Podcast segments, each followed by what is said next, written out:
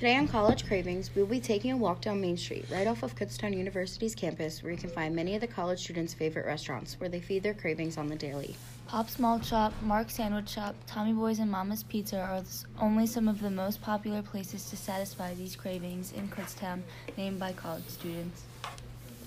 Most of these places are known for their ice cream, pizza, sandwiches, and more pizza, but little do most people know they have much more to offer on special occasions or even in some restaurants, a secret menu. Going off of favorites, many people caused quite the controversy over Tommy Boy's and Mama's Pizza. In this podcast, you will also hear the opinions of actual college students who have been to all of these places, and two episodes will feature and compare the two pizza places to come up with a final verdict of where the best pizza place in town really is.